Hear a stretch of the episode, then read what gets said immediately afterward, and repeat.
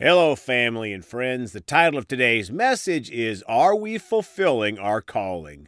Let's pray. Father, we come to you today ready, hungry for what you have.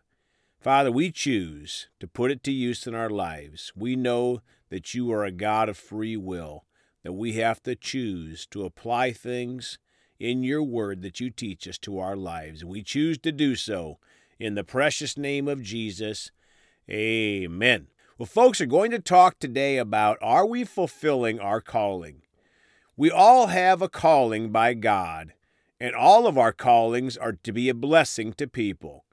Your calling may not be a preacher, but it might be. Whatever our calling is, no matter how big or small it may seem to us, it is important to God and those around us. We all need to desire to know our calling and to walk in it with boldness. Let's start today in 2 Timothy 1, verses 6 through 9 in the New King James Bible.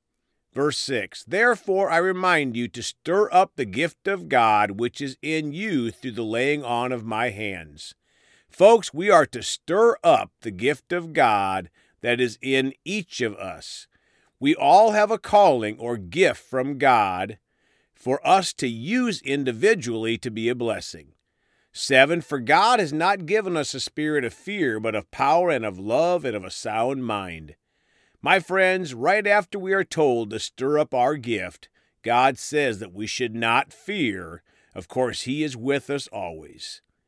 8. Therefore, do not be ashamed of the testimony of our Lord, nor of me, his prisoner but share with me in the sufferings for the gospel according to the power of God. Nine, who has saved us and called us with the holy calling, not according to our works, but according to his purpose and grace, which was given to us in Christ Jesus before time began.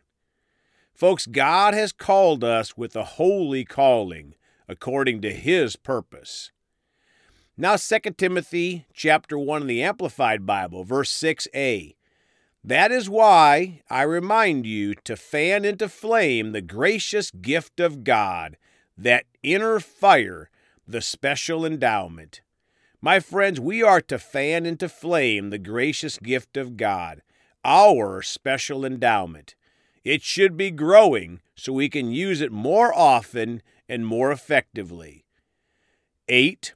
So do not be ashamed to testify about our Lord or about me, his prisoner, but with me take your share of suffering for the gospel. Continue to preach regardless of the circumstances, in accordance with the power of God, for his power is invincible. Folks, we are all called to share the gospel, testifying about our Lord.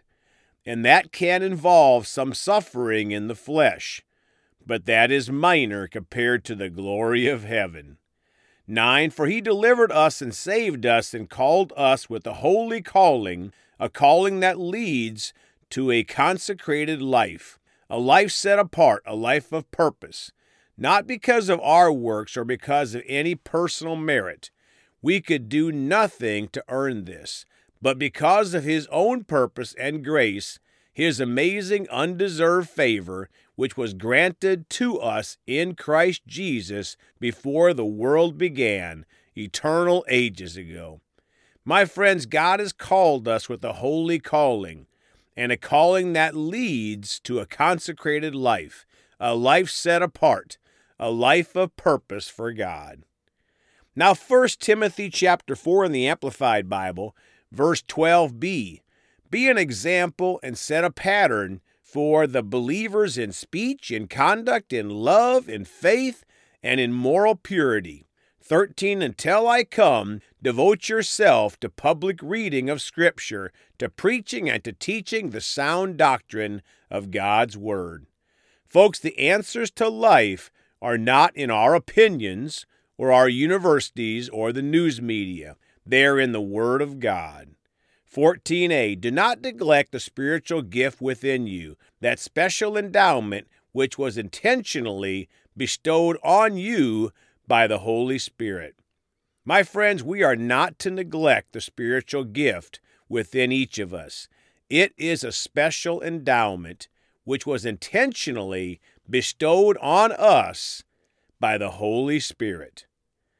Now 1 Timothy chapter 4 verse 14a in the Living Bible. Be sure to use the abilities God has given you. In the New Life Bible, it says, Be sure to use the gift God gave you. In the Passion Translation, it says, Don't minimize the powerful gift that operates in your life. Folks, we are called by God to use the abilities, the gifts that God has given us. We are not to minimize the powerful gift that operates in our life. Now 1 Corinthians 12 verses 4 through 6 in the Amplified.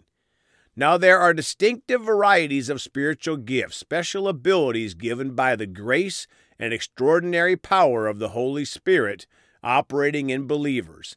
But it is the same Spirit who grants them and empowers believers. 5. And there are distinctive varieties of ministries and service, but it is the same Lord who is served. Six, and there are distinctive ways of working to accomplish things, but it is the same God who produces all things in all believers, inspiring, energizing, and empowering them. My friends, all of God's gifts are important and they are powerful. James 1:17 in the Amplified Bible. Every good thing given and every perfect gift is from above it comes down from the Father of lights, the Creator and Sustainer of the heavens, in whom there is no variation, no rising or settling, or shadow cast by His turning, for He is perfect and never changes. Folks, we can recognize God's gifts in us. They are good, and they come from our God, who is perfect and with no variation. 1 Peter 4, verses 10 and 11 in the Amplified. Just as each one of you has received a special gift, a spiritual talent, an ability graciously given by God, employing it in serving one another as is appropriate for good stewards of God's multifaceted grace, faithfully using the diverse, varied gifts and abilities granted to Christians by God's unmerited favor. My friends, each one of us has received a special gift a spiritual talent from God. Maybe yours is intercessory prayer. Whatever your gift is, it is special, powerful, and important. 11. Whoever speaks to the congregation is to do so as one who speaks the oracles, utterances, the very words of God. Whoever serves the congregation is to do so as one who serves by the strength which God abundantly supplies, so that in all things God may be glorified, honored, and magnified.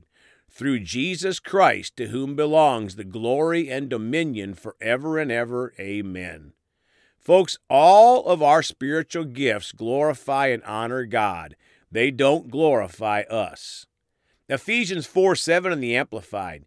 Yet grace, God's undeserved favor, was given to each one of us not indiscriminately, but in different ways, in proportion to the measure of Christ's rich and abundant gift. My friends, we have grace, God's undeserved favor, to use our gifts to be a blessing to others. Now, closing today in Romans 12, verses 6 through 8, in the Amplified. Since we have gifts that differ according to the grace given to us, each of us is to use them accordingly. If someone has the gift of prophecy, let him speak a new message from God to his people in proportion to the faith possessed. 7. If service in the act of serving, or he who teaches in the act of teaching. 8. Or he who encourages in the act of encouragement. He who gives with generosity. He who leads with diligence he who shows mercy in caring for others with cheerfulness. Folks, with God's grace and love in us, we can fulfill our gift, our calling for God, and be a great blessing to the body of Christ and the world around us. Praise God. Let's pray. Father, we thank you for our gift. Thank you for revealing it to us clearly, Father. We choose to walk in it, that you put boldness in us, Father. You are with us, Father, so how could we fail? We thank you, Father, that you correct us, you change our course so we can align ourselves perfectly with your will. And we thank you for it in the precious name of Jesus. Amen. Well, folks, you can contact us at 812 449 8147.